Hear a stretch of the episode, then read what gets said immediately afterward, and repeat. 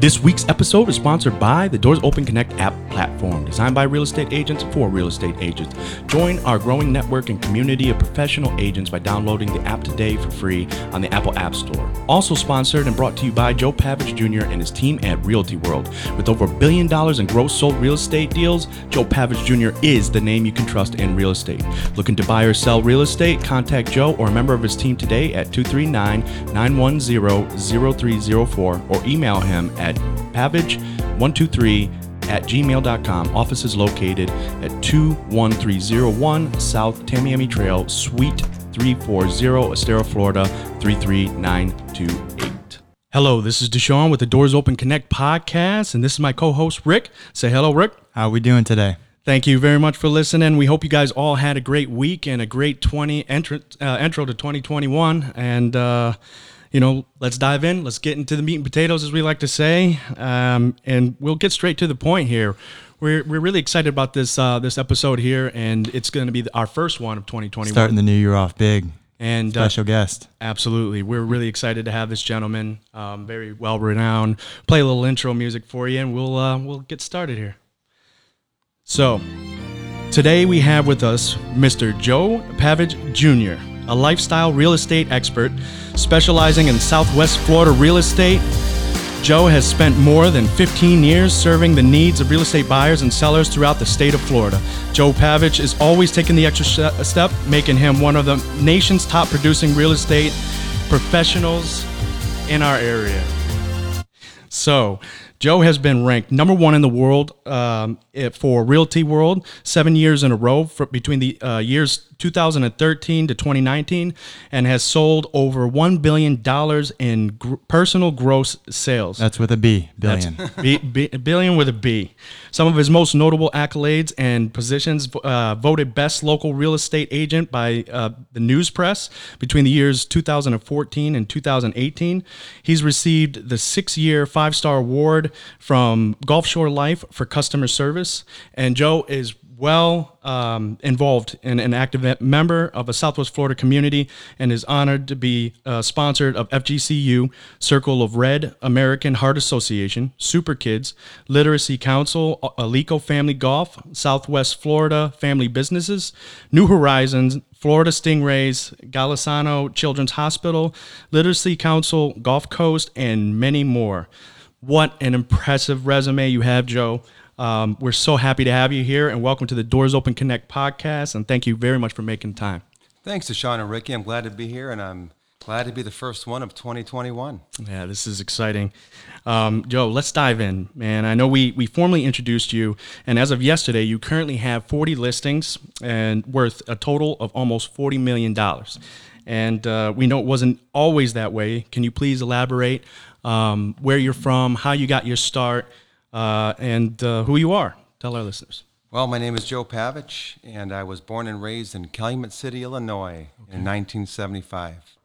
Gave away my age, so um, so I basically grew up there, and um, we moved to the east side of Chicago around the eighth grade or so because we sold our home in Calumet City. So every summer we'd come down to Florida. My family lived here. My grandparents, uncles, everybody was here. So we decided, you know, every summer we'd come down, and, and by the time my parents said to me, we're going to move to Florida, I was okay with that because we came down so often and uh, loved it here. So it was great.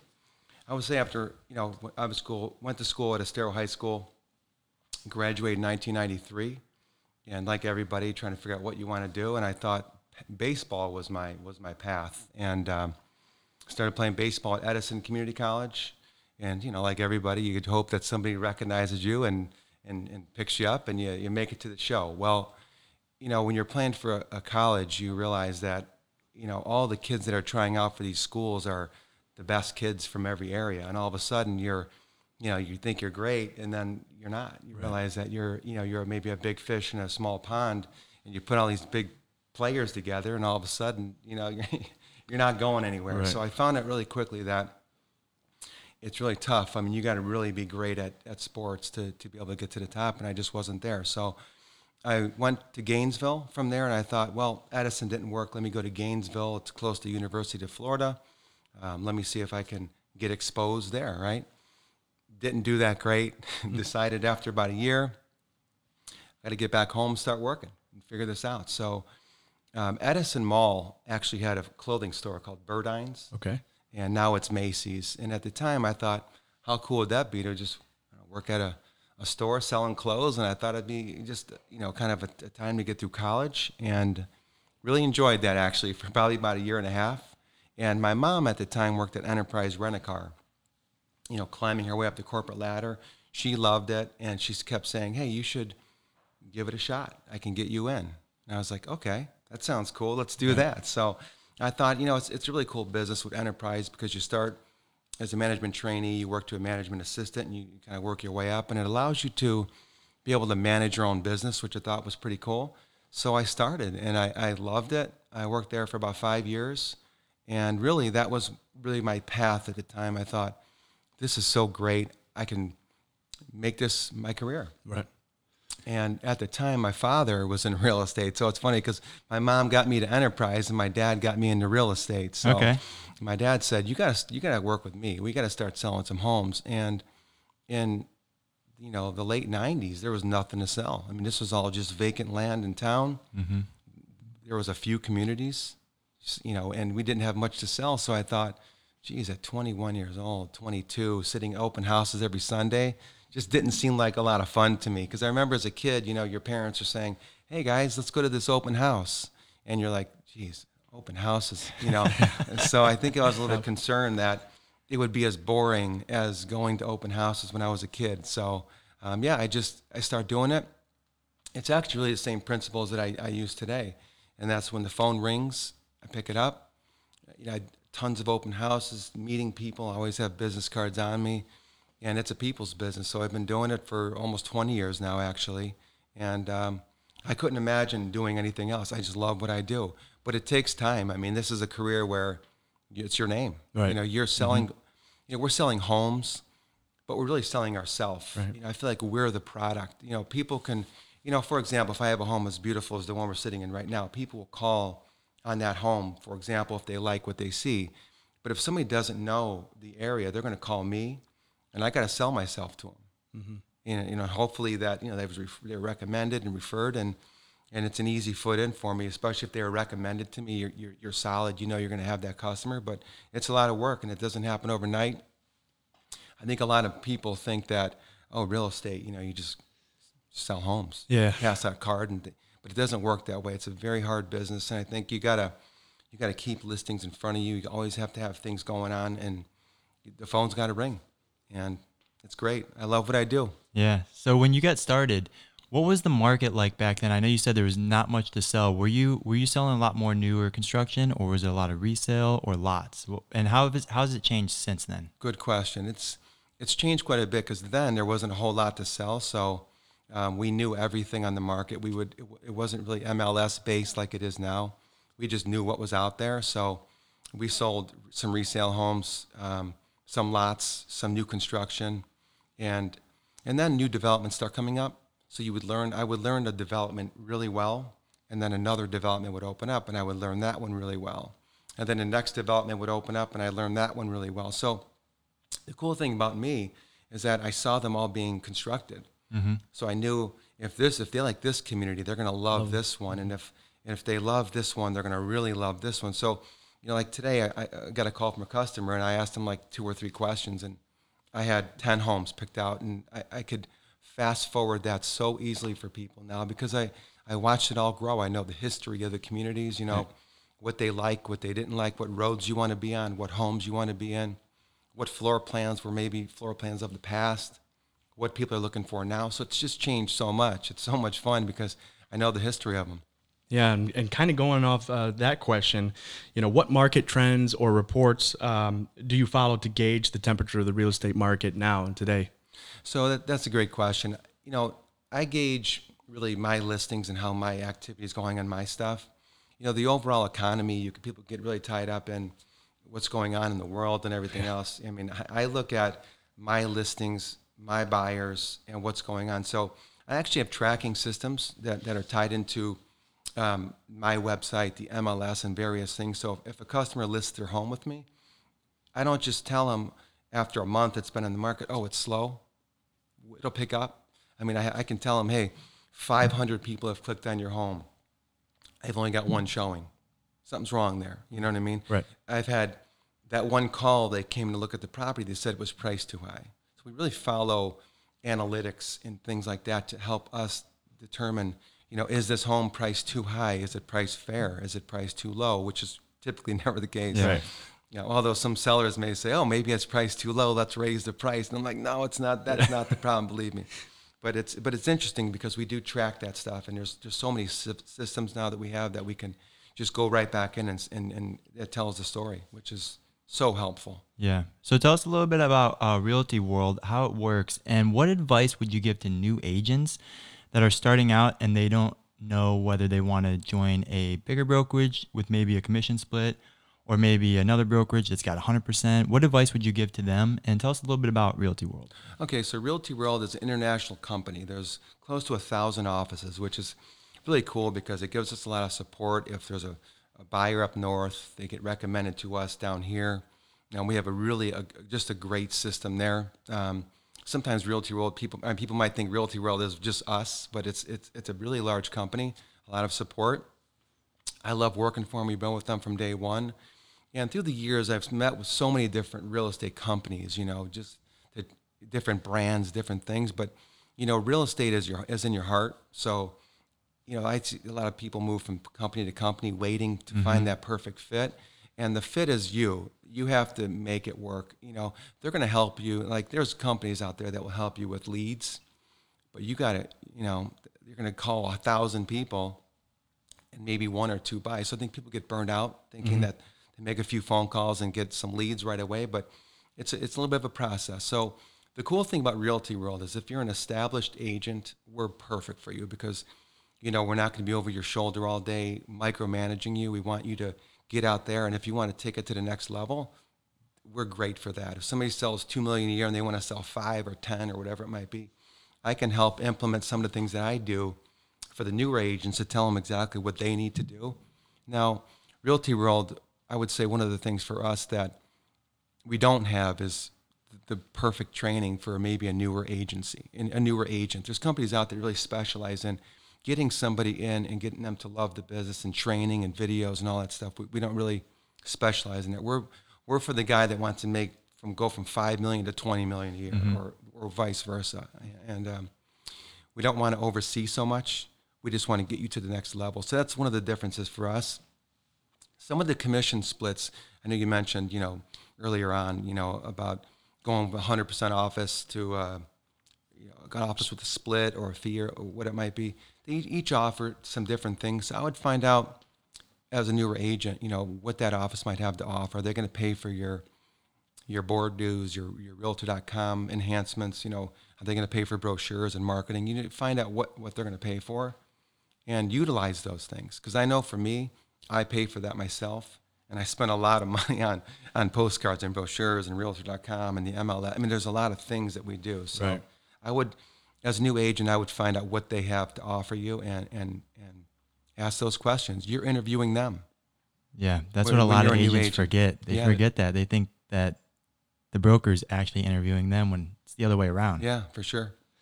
Now, um, I believe your your father, Mr. Joe Pavich uh, Senior, has you know, as you mentioned, he got you kind of started into it and uh, mentored you a little bit. How important is it to have a mentor or somebody to hold you accountable and kind of, you know, listen and kind of be the fly on the wall until it's time for you to go? It's so important Sean. I still call my dad and say, Dad, what would you do in this situation? And it's so important to because there's so many scenarios that we come across that you get something thrown at you and you go, oh my God, what you know, how do I how do I respond to this this question or whatever it might be? So it is so important to have somebody that's with you that can help you answer you know questions. No two deals are the same, right? That, that's that's exactly right. Yeah. So, so with a billion dollars in sales so far, right? What motivates you? What keeps you, you know, your drive going? Because there's a lot of agents out there that they'll they'll hit these big deals and then they'll get lazy and you'll find them on the couch for the next six months and they're like, oh man, I ran through all that money. I got to figure out my next deal. Sure. But you keep going, you keep going. It's almost like you're a machine. Like you don't sleep. We we follow you all over social media and we're like, does this guy sleep? Is he half robot? Like what's going on with him? So what motivates you? What what gets you up every day that that helps you balance your lifestyle? Um, that keeps you on track. Thanks, thanks, Ricky. It's it's a you know it's a tough mix. You know, you have to be home with the kids, and you gotta you gotta eat dinner, and you gotta go to baseball games and horseback riding and soccer and, and play catch in the yard. I mean, I do all those things. I would say what motivates me probably the, the most is that I've seen agents, you know, that were at the top when I started, and you watch them after a couple of years, and, and maybe they're not as big as they were, and and I think people sometimes they think they got something on lockdown, and they sort of fade away, and the Get marketing complacent. might stop a little bit and think it's always going to be there. I was always so afraid that that would happen to me, and that really motivates me to just make sure that I'm on my game at all times. And I have such a great system now. I, I can't tell you guys how happy I am. I mean, Cindy, Teresa, Stacy, Julie, my team, they're so awesome. I feel like I just started. I mean, I've been doing this 20 years. You know, even you know down the road, you know, I, I don't see me stopping. I just love, I love the drive. I love getting that listing. I love going in there and meeting with a seller, and then when I leave, you know, got the listing, and then they're referring me to their friends, and you know, it's just such a fun career for me that my drive, I think, might be somewhat based on fear of never being the person that went from the top to the bottom. You know, I want to always be at the top. So, right now, I'm a, it's my A- I got my A game, that's for sure. And what what are some of those th- uh, daily routines that you have? So daily routine, first thing is wake up early, you know, and cup of coffee right in the morning, relax. I don't, you know, I don't flip through social media for two hours and, you know, you're just swiping and swiping. I, I you know, I turn the phone, yeah, I turn, flip the phone over like it is right now. Yeah. Put on the news or a show or something and sit there for half an hour before the, world gets up. Mm-hmm. And then I go to the gym and I start there.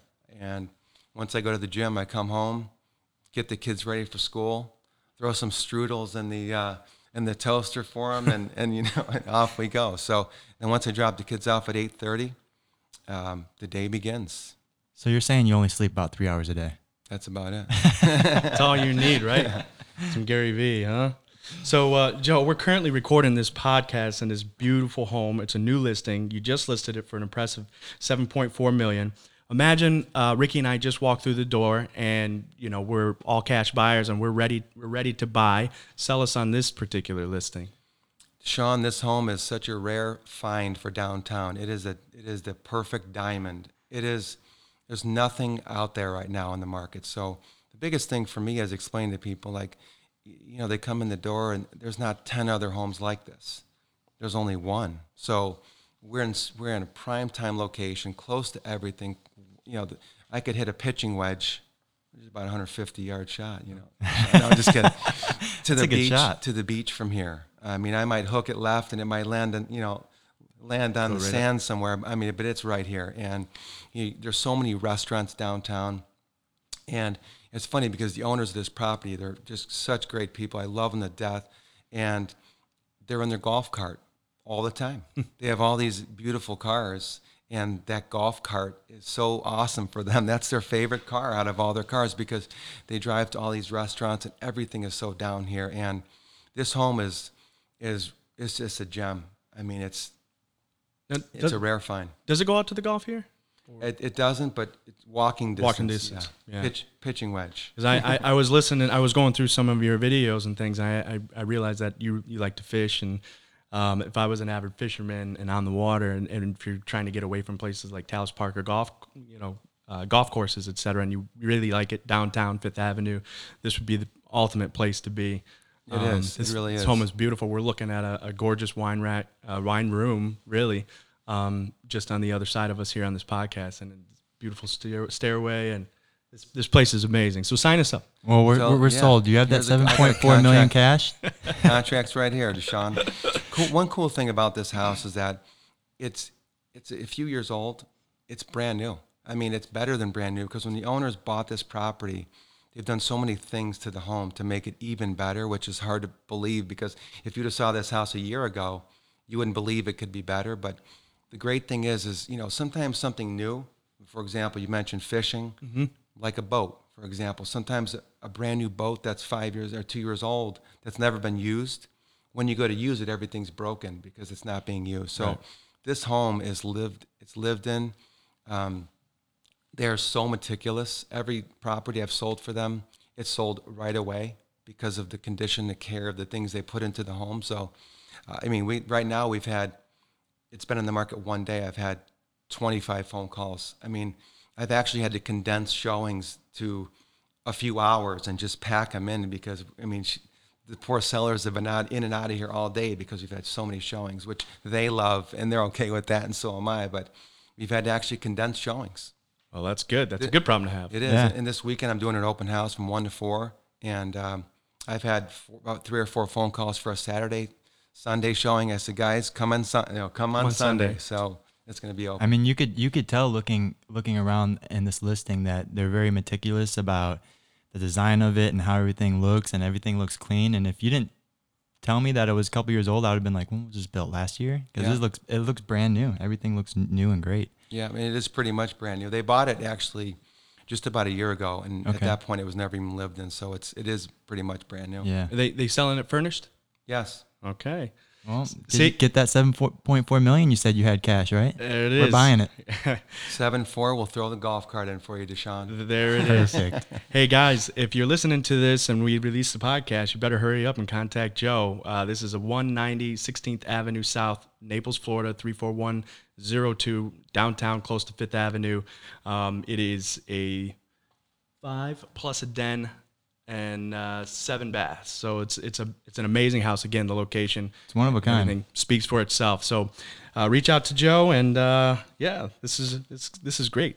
Thank you for having us here as well. yeah, this is thank this you. is cool when we get to venture out from the office and actually do our our show in a house like this. Sure. So, what was one of your? I have a question for you. What was one of your most challenging deals off the top of your head, and how did what did you do to get creative to get it sold? Great question. So every deal is challenging. Mm-hmm. People think sometimes you just get a listing and it sells and that's it. I mean, there are so many things that happen throughout the process. Getting the contract and getting it to closing are two different things because you got sometimes you got you know condominium documents, bylaws, budgets. People review that stuff. They get three days to get that, 15 days for an inspection. Sometimes the inspectors come in here and beat these homes up a little bit, and all of a sudden the seller doesn't want to do the repairs because they feel that they've already given them a good price. The buyer wants the repairs done. A lot of negotiations that sort of happen. And a lot of that comes down to trust too, because if the customers trust me, they might say, Joe, what do you think? And I'm able to give my opinion.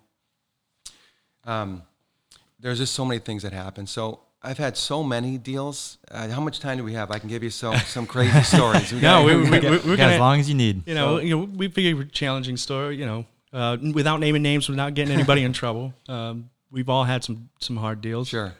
So this this one in particular really rings out to me. So I think the best thing that we can all do in our careers is to put ourselves in the buyer's shoes and the seller's shoes because you might think, oh, they're being unreasonable, but I think if you put yourself in their shoes, you would go, oh, actually, I would probably ask the, ask for the same thing.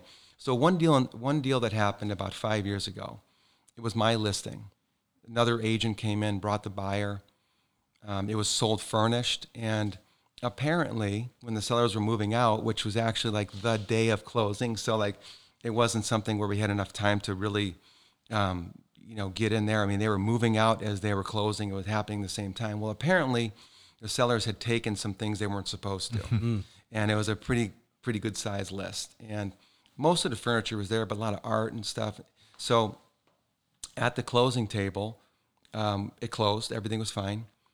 The other agent called me and said, "My buyers are disappointed. They want to meet with you." So I said, "Okay, let me meet with them." So I, I go in, sit down with them, and I said, "Tell me what's wrong." And they said, "Well, your seller ended up taking about ten thousand dollars worth of things that we we've had our designer price out." Now I know that this home that I sold was it was about 15 years old. The stuff that they were talking about was really a thousand, two thousand, whatever it was. It wasn't a big number, right? Right. So I went back to my seller and I said, "He- "They're disappointed." He says, "Well, I'm already back home. This stuff's already on, on its way. I'm not bringing it back. they got a good deal already, Oh and boy. move on." So all of a sudden, I go back to the buyers again and I said, "I am so sorry. He is basically telling me that he's out. He doesn't he, he doesn't want to do anything. And they said, "Well, Joe, you have a big name in town, and we're holding you accountable. What are you going to do?" And I said, "What do you want?" And they said, "Split the difference and and and, and give us the money, and we'll move on. We'll be happy, and we'll recommend you." And I said, "Okay." Wrote him a check at the, on the spot, and when I left there, I felt like I did something really good. I felt really good about giving them because they were disappointed. Gave them the money they were thrilled, became a big referral source for me. But just scenarios like that, that people sometimes look at the commission, what you're going to be making, give I'm giving a good portion of it back. You know, why should I do that? Why should I have to give it back? And they they think about that too much. They focus too much on why do I have to do that? That's not my problem. For me, I always thought it is my problem, right? Because they're mm-hmm. holding me accountable, and I want to make them happy. They're they live in a community where I live in, and I, I want to get I want to get these people on, on board. So I did, felt great, moved on, and you know, did the right thing. So you got to do the right thing. Lots of stories like yeah. that. Put yourself in their shoes, mm. and and I understand from their side. If I bought something that I felt like was I paid top dollar for, and what was what I what I expected to get and what I got were two different things, I'd be disappointed myself. And I mm. told them that and shook hands and gave a big hug and moved on. Yeah, and what you did there was was being the bigger man in the whole situation and making sure your reputation stayed intact. A lot of agents I know would say, "No, nah, I'm not doing that," yeah. and they would they would ruin a possible future deal with you know those people or or someone. Of course, everything's posted on social media, so someone you know that's that other agent could have posted something up. Oh, Joe did a horrible job. He did this, you know, which could hurt reputation. Sure. But and we're small down here, so yeah, everybody knows everybody, or they run into each other eventually for sure. And you get got to be so focused on people's opinion. You know, even not only sellers, buyers, but other realtors. Mm-hmm. I have so many good realtors that are friends. I never badmouth my competition. These, these guys, there's a lot of good people out there, a lot of good realtors, and sometimes if I lose a listing, I'll call the other agent and say, "Congratulations! I don't know how you got that one. I I gave them everything I had, and they, they went with you. So you know, congrats." Yeah, I get I get Can't excited get seeing agents that I've worked with before that have been a pleasure. I'm like, yes, and then I I I always remember the agents that I didn't have a good time working with, and I'm like, oh no, they're on the contract. well, you want them to show your listings too. I mean, if I yeah. have a listing, I don't want people to say that Joe Pavich, he was tough. He was tough to work with. So, yeah, they call me, and there yeah, hasn't been too many times in my whole life that, you know, that I could say that I did something, you know, wrong, and you know they shouldn't want to use. I mean, there's been a couple battles over the years. Don't right. get me wrong, but mm-hmm. at the end of the day, we kissed and hugged and, and made up. So that's what yeah. it is. What thinking um, on that topic? What was one of your favorite deals that you can come off the top of your head? Just something that my favorite deals would probably be with this seller that I'm selling this home for right now. I mean, they, one of the, that was one of my top, one of my favorites. I mean, they, I've known them for years. They're very loyal to me. Their homes are in meticulous condition. They always price them good. They do all the things that, that we like to do to try to get these homes ready. So. Right yeah, this is one of them that we're sitting in right now. Yeah, beautiful. They, they, were. They, she was super nice when we came in. Offered offered water, something to drink, um, and you know we we run across agents. I mean, not agents. Um, you know, some of our buyers and sellers where they're just a pain to work with sometimes. Um, but she seemed super nice, and she was very friendly with us, and that's very very special. Great people. They recommend me to others. They're very always very easy to work with. They really take my advice seriously. We we huddle up as a team and we we're gonna make it happen on this one. Oh yeah, and you, you got them under uh, looking for another one, or they're already? Yeah, we're you know I can't say, yeah, but you know working working on something. yeah. Stay tuned. Something, something. Stay yeah. tuned. Something something. Stay well, tuned. That's um, right. Uh, what is um, what are some of the indications of where an agent might need to fire a client? Something that that maybe it's just time to separate and, and go different ways. I think real unrealistic expectations is probably the biggest thing. You know, sometimes you have a number in mind, the seller might have a different number in mind, and that could be difficult sometimes. Sometimes the buyers as well. You know, maybe they're looking for something that's not out there, and you know they think you're not doing your job, and really, really, actually you are, but they they don't really realize that. So, unrealistic expectations, I think, is the biggest thing. It hasn't happened too many times in my career where I've actually actually get rid of a of a client because I can usually get right through and and get them on board and everything else. But I had some listings in the past where I came and I gave them a number and I said it's worth this, and they wanted to be at this plus, you know, 30%. Yeah. And then we list the home anyway, and after three or four months, they're wondering what we're doing to sell the home, and we're high. And I, I have to remind them that this is your price. You wanted this price.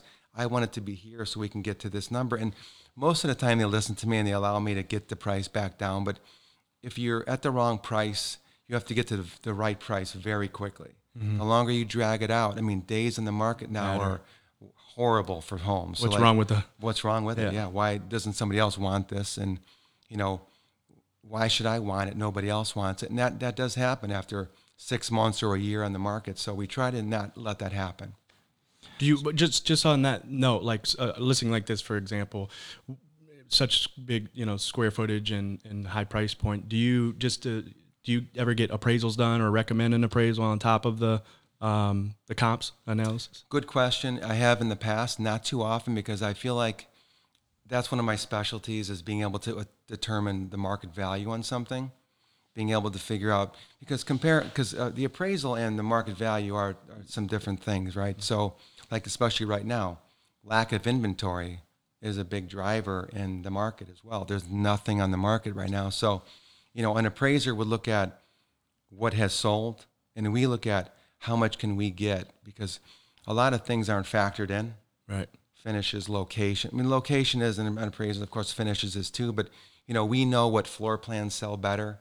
Like for example, if you take a, a 5,800 square foot home, right, and you know it's a big home, and you got a nice big open floor plan, the home across the street might have sold for, you know, just throw a number out there, seven million or whatever it might be, and that that floor plan might have been a very chopped up floor plan where the, the kitchen's closed in, the family's rooms are small, the the ceiling heights are, you know, seven foot, and, and you know the floor plan's a little bit weird. So appraisers don't really take that into consideration, and you know when they're, when looking at values, it's more or less like for us, we want to determine what we think it's worth, and I'm pretty spot on usually, Sean. Yeah. After all these years, twenty years on in business, and and uh, you got to trust them. But I love we love the appraisers. We use them a lot. We, if I ever have a question on something where I know the value, the appraiser the appraisal is good too because it does help the sellers a little bit because my, their number might be, at, you know, X plus Right. a lot, and I say, hey, let's get an appraisal.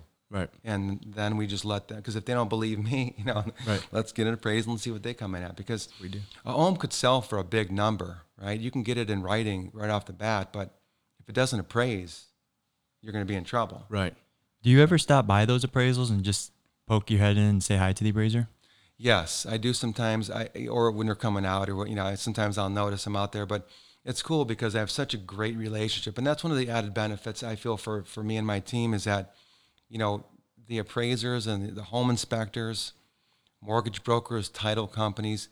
We've been dealing with them for so long. I know them all. They call me up, and if I have a sale, they might say, "Joe, what, tell me about this home. How did you get that number? How did you get such a big number? What was something included? Did they throw all the cars in? You know, how did how did you get that? So it's cool because we're able to develop that relationship with each other, and it's cool. It's it's like a, a high school reunion, you know, Yeah. with, with some of these you know people out there, and, and that's how it is in my field That's when real estate's a lot of fun when you get to work with, you know, people that are enjoyable. for sure. People you trust too. Yeah.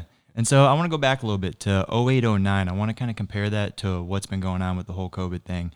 Um, and of course, you you know you've been successful through through both times. Um, how has COVID affected your business, and what's the similarities and differences between the 08, 09 and COVID? So it's interesting when when COVID started, when we started, everything was it was all over the news. Everything was shutting down. I think the first game that was canceled was when I realized that this is real. Yeah.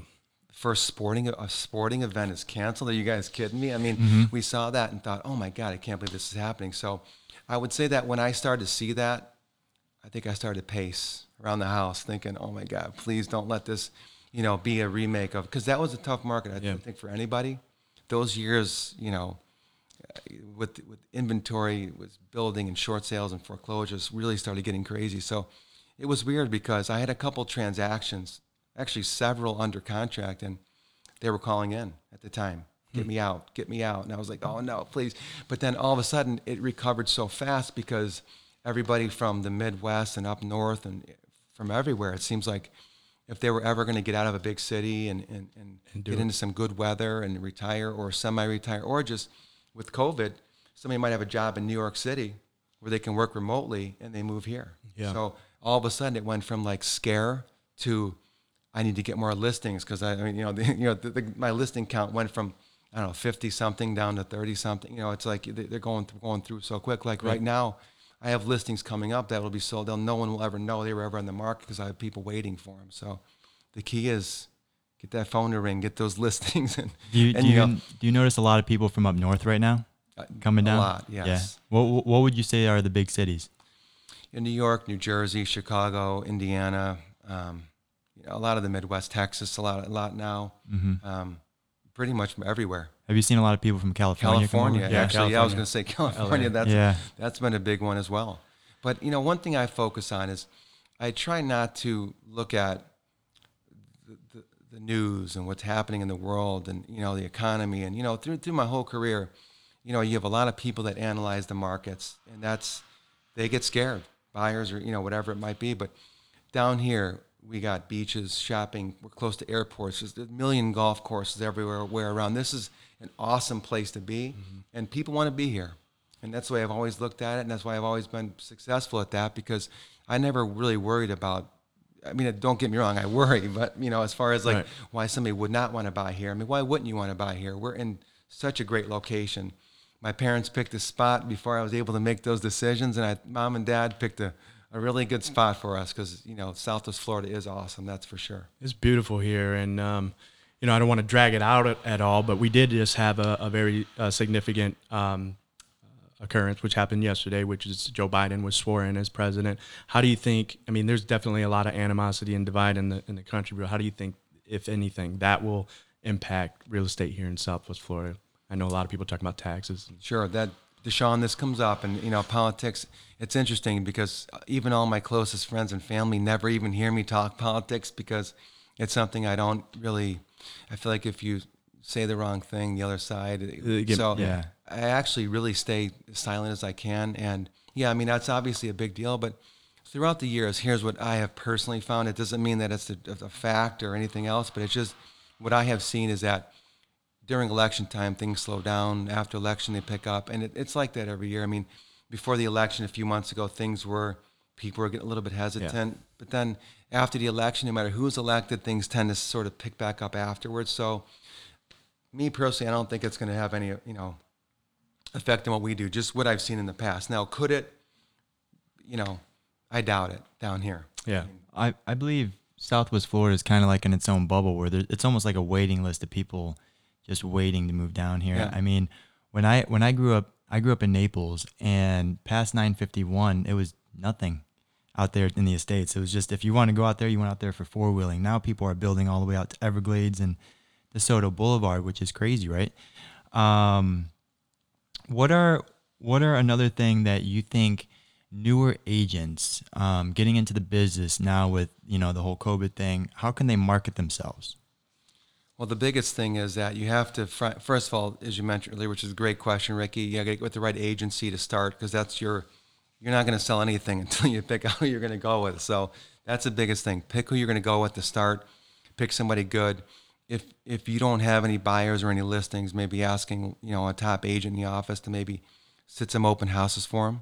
Get in there and work for them because if you don't get up, get out, and do something every morning, nothing's going to happen. Mm-hmm. So for me, I wanted to get ready, get out that door as fast as I can. So I would say, don't wait for that phone to ring. Get out there and make it ring. That's that's the biggest advice I can give to agents that are starting. That's what I do. And you know, even you know, like I said, 20 years in the business. I mean, I still go to open houses. I still I, I I still do the events, and you know, you just still have to be out there with people, just meeting and, and greeting, and, and that's what you got to do. So you got to not be afraid to hand out business cards. If if you're a new agent, put put like I used to I used to have a bunch of business cards in my pocket, and I'd make sure I would come home without any of them in my pocket and just hand them out to random people. If I can help you, my name's Joe Pavich. Wear that name tag. You know, get out there and make it happen. Mm-hmm. But it's it's going to take time. It like anything. I mean, it's real estate does take years and years to get to a point where it's it's it's moving. It's not going to be on, ever going to be on cruise control, Ricky. Because earlier you said, you know, you, you gotta your reputation's everything. Yeah. So you really have to focus on making, you know, making people happy. But you got to get out there and you got to make it happen and just keep it moving. Yeah.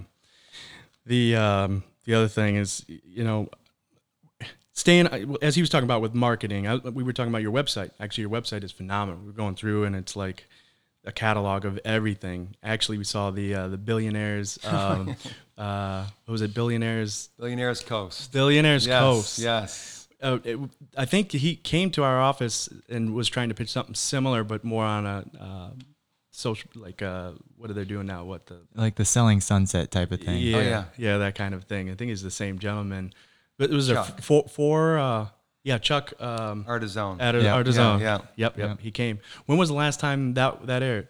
It's The- been a few years. And I actually missed that show. Just, I mean, it, you know, it, it didn't. It wasn't like it went very far, but it was so fun, and you know, the agents that we had the chance to meet, and the, the scenarios and stuff that we, were- we were going through. It was really, it was actually pretty fun. I do kind of miss that uh, that show. So Did you did you ever have people that contact you that said, "Hey, I saw you on that"? all the time. Yeah, I did. Yeah, That's very cool. I mean, it wasn't like somebody was saying, "Hey, I saw you on the show. I want to buy a twenty million dollar home." in Yeah. Naples." you know, that wasn't happening. But just people recognizing me out there Yeah. was, was pretty funny. Yeah. That's what, very cool. what do you think your most valuable marketing tool is right now? Let's say everything was taken away. Like, what would be the one thing you would you wouldn't want? That's a great question, DeShawn. Um, biggest marketing tool right now would be me, because I'm, you know, I'm a machine. I get out there and I, I you know, you, you you have to just, you got to meet, you got to meet people. I mean, if they took it all away, you got to start over again and, you know, just walk up to people and be cool. Yeah, and jo- maybe if you can join some country clubs and and shake hands and Learn golf. Golfing is a Learn big golf, deal. yep. Golf's a big deal. I've played a lot of, lot of client golf. That's for sure. Probably would have maybe rather been out on the boat a couple of times, For but sure. That's one thing I really picked up over the last couple of years was golf, and I got a few clients out of it. But yeah, I had to learn how to golf and knock it out of the sand traps. Oh god, I hate the sand traps. Yeah, don't get caught in the sand. That's for sure. So are, are mailers dead? Would you? Would you Mailers say? are good. They're still de- good? It depends on how. Okay. the mailers are, you know, it depends on how you use them. I have a specific way that I do the marketing. So, like for me, we were talking about that yesterday with me and Cindy. So I'm not going to share any of my uh, my marketing secrets. Yeah, I for sure, gotcha. But but you know, it's cool because it, it the way we the way I do it is is is a lot different and it works. So mailers are good though for sure. I think the biggest thing is just promoting it and, and telling the story, right? I mean, you know, you got to be in the moment. You got to focus on what what you're doing and, and how we're going to promote things, and you got to have people see your name And then test it out. and then keep it going. And, you know, you don't want to just let them see your name one time. All right. Keep it going. There's too much ADD in this world today, anyway, with social media and everything. Yes. So you have to keep on going. Um, Nabor or FAR/BAR? Which contract do you prefer and why? That's a great question there. Um, they're both they both have things that we all don't like. Um, it depends on if you got a buyer or a seller. Okay. Um, I would say that I think I've asked that people ask me that question a lot. A lot of realtors in, in different events. I would say the majority of the people feel the Nabor might would be a better contract um, than the FAR/BAR contract. Okay. Me myself, I guess it all depends on who I'm working with. You know, if, if I'm buying a home myself or if I'm working with a client, you know, you, you got to have the right. Also, too, it's not only the contract; it's the addendums Right. what addendums are included or not included because you can make you, know, you can make a FAR/BAR contract similar by adding and you know adding different things to it as well so So I, I got I got a little bit of a wild question here. okay Let's say you had a time machine, right? And you can only make one trip back, and it was to talk to your younger self when you first got started in real estate. What advice would you give young Joe? be in the moment you know I, I think that people worry so much about what's going on tomorrow next month a year from now 10 year you know they they people are stressed because they're thinking of all these things they have to do like for me right now i'm with you guys right I know that my next appointment's at 4:30. When I'm done with you, I'm going there, and then when I'm done with that one, I'm going to go to the next one. So, I think the biggest thing is you can't put all the weight on your shoulders and think of all these things that you have to do. Um, another thing is too is just be yourself. I think as younger, and I think we could probably all agree that when you're younger, you think the world revolves around you. You think that you're invincible. You're not, and I, I think that talking to my younger self, I would say, "Hey, dude, relax. You're not invincible. You know what I mean? Like, be in the moment. Stop thinking about what everybody else, you know, is thinking of you. Like, be yourself, and you know, and do what you got to do." So that's that's the advice I would give myself That's really good advice. in my uh, DeLorean. Right? My- Back yeah, to your the DeLorean. future, right? Yep. Yeah. Only one trip to talk to your younger self. Awesome. Well, you mentioned uh, quite a few times open houses. One when uh, you were kind of hesitant in the beginning to start real estate because it was, you know, kind of maybe not so. I mean, so much 21 fun. years old. I'd rather go to the beach on Sunday. I want to go to Keyway Island. I, don't want to be in. That's what we try to tell people. Uh, but you know, with Doors Open Connect, we love open houses, and we've actually found some exciting ways to bring some just some energy into them, and um, and we feel they're very important. But how important do you in today's market for you, especially you were saying you're doing this one on Sunday? How important is it to do open houses? I think it's so important, and, not only just to be there. Like for me, being in an open house, you know, if you want to specialize in a market and you're there, and the people are walking in to meet you, and they're, you're giving them your cards, you can turn an open house into five sales. I mean, just by meeting different people. I like being there myself. I think it's it's great to do. I mean, I don't get me wrong. A lot of the times I have people do them for me, but you know, they I'm close by, and I always say to a, a person I do an open house, hey, if anybody comes in serious, call me. I'll be there in five minutes. You know what I mean? But I think it's so important to do those because it's not only good for you, but it's good for your seller.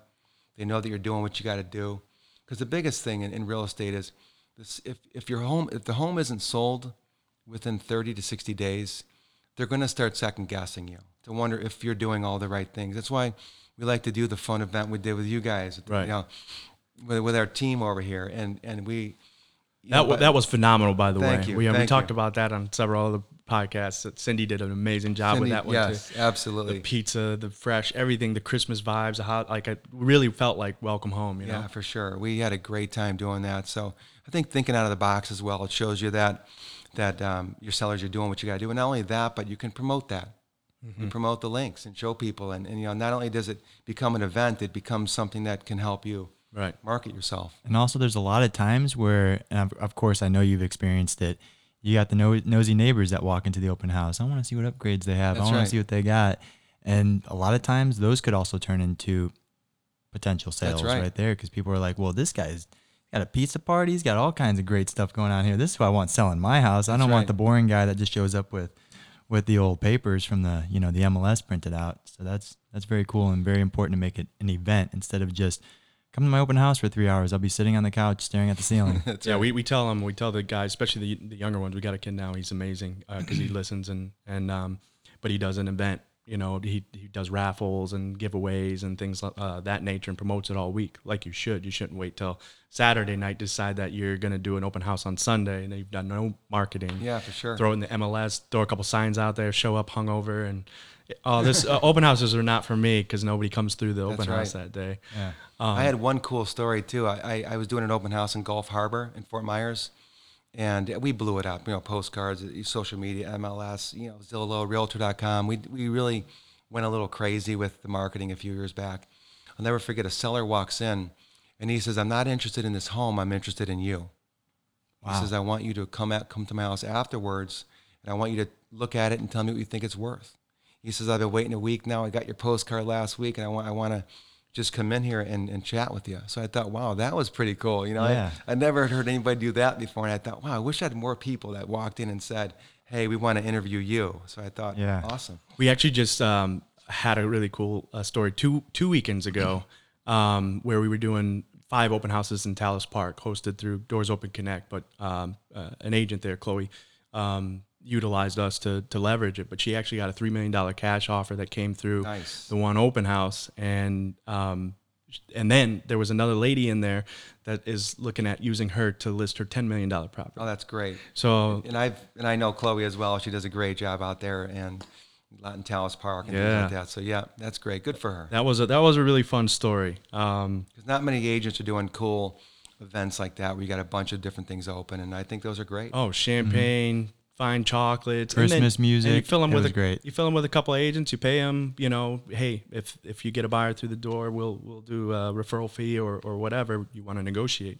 But it worked out. It gave them the experience, and and she loved it. And uh, yeah, um, have you so have you sold one? Uh, I'm sure you have. In Tallis Park? no, and I know you've sold them in Tallis Park. I'm saying uh, through an open house had a had an offer through Oh, somebody. absolutely. Yes. walking. yes. Yep. Imagine if you didn't do that open house. That's right. Exactly. We had a yeah, lot it happens, and it, it's good opportunities for for anybody. Really, it's good opportunities to get the listings, get buyers, Market yourself. Good for your seller. Uh, It's just good to be there. And what do you? If you want to work, you got to get out there because a lot of times I ask these agents, I said, well, what, are you, what are you doing? Well, what are you doing Sunday?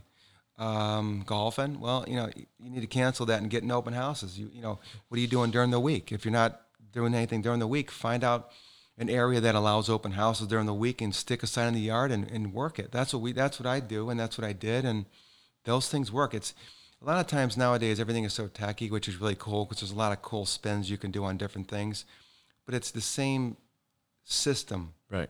from 20 years ago, mm-hmm. 30 years. You know, it's the same thing, right? Get up in the morning, get out the door, do something, return phone calls, do the open houses, and if you're not doing anything, you got to find a way to keep busy, and that's you got that's that's the biggest thing. Don't sit back. And you can Wait do them it. Monday through Sunday. I've seen them all the time on Marco Island too, especially during season. Yeah. I think I think people just need to buy less comfortable couches. I think that'll get them out the door. Um, so I know you talked a little bit earlier about um, you know be in the moment, be in the moment, don't think too far ahead. Um, and this question's a little bit the opposite, bigger picture, future vision for you and your team. Um, where do you guys see yourself five to ten years? What kind of goals do you have in mind? Are there communities, areas that maybe you have your eye on that you would you want to get into? What kind of goals do you have set for you and your team for the next five, ten years? One of them's a big secret, Ricky. I can't tell you right Oh, now. okay, Sean, okay. it's a secret. No, I'm just Now I want to know. Now I want to know. We're staying here until you tell us. Podcast over. so yeah, that's right.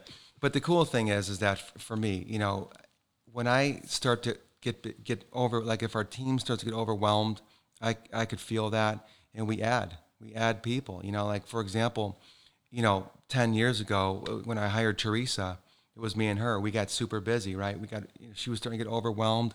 I was, and it's very hard when you when you have, you know, you're, you're you don't have time to do anything, right? So then I hired another person, and then all three of us start getting overwhelmed. And then I hired a fourth person. We started to get over. So I think the biggest thing for me is growing and making this process smoother, because right now it is.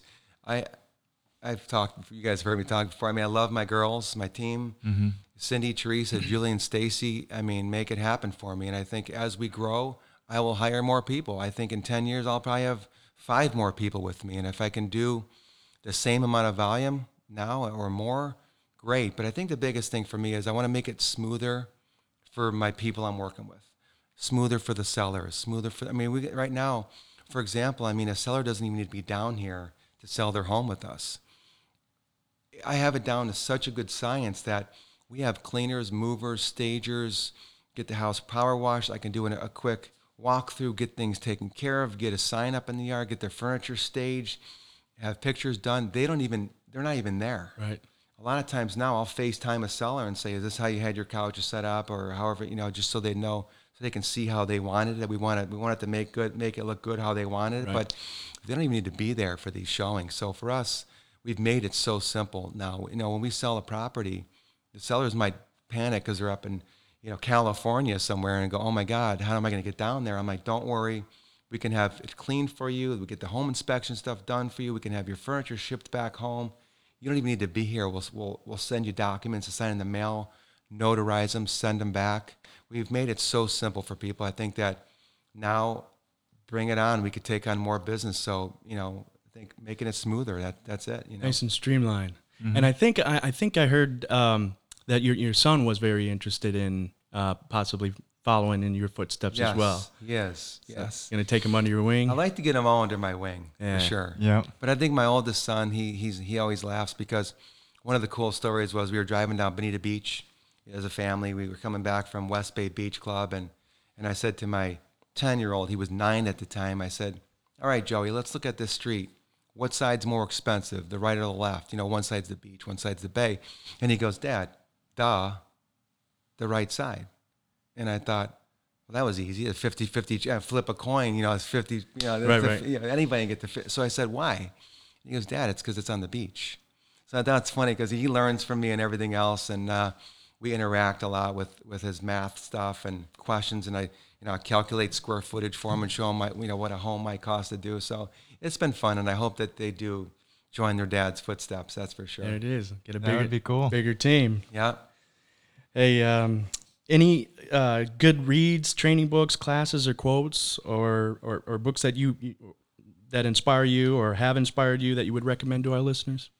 You know, nowadays with with the, with podcasts and audibles and things like that, you know, it's nice to just motivational books, you know, feel good books. I'd say none in general that I that I can mention, but but certainly just just get, getting your mind off of things. You know, for me, I try not to get too caught up in, in the scrolling on your phone because I think a lot of times these phones are like, they're, they're like. You want it, you just grab it, and you just grabbed it a minute ago, and you're like swiping. go like, down what am I even looking at right now? Yeah. Right. So I'm a big movie guy. So I like movies and, and, and different podcasts and things like that. But you know, All right, favorite movie. favorite movie. Um, let's see here. Off topic question, Off the- but now that you mentioned it, I'm a movie guy too. So I All got right. A Place Beyond the Pines. Oh Have wow! I just watched that uh, like a year ago. Isn't that a great movie? Yeah, it was I mean, there's many, but that's one that stuck at me because it's such a I bit a few Crazy movie. fingernails during that movie. Yeah. Yeah. yeah, that- Place Beyond the Pines. I don't think I've ever heard of that. Oh, you got to check it out. yeah, it's great. Who's in it? Bradley Cooper's in it. Who else is in that? That's um, Um, oh, what's that actor? He's a big actor. that's one of those movies that There's a few. There's a few big actors in that movie. yeah, there is. Yeah. it's funny because there's um, you know I've talked to a few people and I've said you got to see this movie and you know it's funny because nobody's ever seen the movie and it's it's an awesome flick so Yeah. that's one of the ones I like and of course shows you know on TV I mean who doesn't love watching all these new shows that are out on Netflix and Right. Yeah. Netflix really saved us during the COVID thing. Any of the real estate guys like Grant Cardone? yeah actually Yeah, that's those are great great as well yeah, Yeah. absolutely Um, but some of these shows on Netflix nowadays are just awesome I mean you know that's we we kind of go through them Yeah, and, and just quick. move, move Yeah. on to the next one so And then you're like, oh, I got to wait a year for the next season to Yeah, come just out. What am I figure- going to do? I thought this was over. Final uh, season. Just finished Cobra Kai, third Oh, season that's already. great. Yeah. Love that. Nostalgia Lane. Yep. The Undoing. Have you guys seen The Undoing? No, not yet. That's great. I'll watch some it. of the ones you got, you know, Game of Thrones and some of the old, Oh, you know, yeah. those are great shows. All right. Well, Joe, this has been an absolute pleasure. We're cheering you and uh, your team on at Realty World, and uh, we wishing you guys nothing but continued success. You're definitely doing it big. This is, you know, gorgeous listing you have here, and you're doing all right. 2021. This is a great start. Um, go ahead and plug your business and anything else you'd like to tell our listeners and where they can find you and your team. You can reach me at, my cell phone number. That's the only number I put online, trying to make it easy for people to call. And my phone number is 239 910 0304. You don't have to dial a 1 800 number and hit six prompts to get a voicemail that I'm never going to return. I, I pick up every call. You can also email me at pavich123 at gmail.com. Try to make that as simple as I can. And or my website, joepavichjr.com. Yeah, I'd highly recommend you guys taking a look at the uh, whether you're looking to buy list, um, you know, uh, anything. Uh, go through his website. It's it's actually it's it's impressive. Thank you. Um, go ahead. Uh, for our listeners, please contact us at doorsopenconnect at gmail.com. You can DM, us with any questions that you may have. We love and would appreciate any feedback, any likes. Um, go ahead, if you can, do us a favor. If you've enjoyed this so far, leave us a review. Um, if you have anybody that you're looking for us to, you'd love to hear us um, uh, interview in the future on episodes or any questions you'd like to ask some of our guests, uh, please reach out to us. Again, you can DM, uh, DM us at uh, Doors Open Connect on IG. It's uh, Doors Open Connect LLC on our Facebook page. And we do have a TikTok now. It's at Doors Open Connect. And um, yeah, I think 2021 is going to be the year we really get into TikTok. yeah, you know what? I've been having having some fun with that. Have you started that yet? Uh, no, No. no, I have not. I bet you Cindy's gonna put you on that. She's gonna yes, make she you. is. She's gonna make you dance. Hecky, that's for sure. Again, thank you very much for allowing us to uh, take time to stop by here at this listing during your busy schedule and provide us valuable insight and feedback. And a big shout out and thank you again to all of our listeners, supporters. Thank you, Kobe um, from Core Films, for stopping by and filming this for us. And until next time, this is DeShawn Robinson and Rick Haas signing out. We will keep the doors open so your deals stay closing.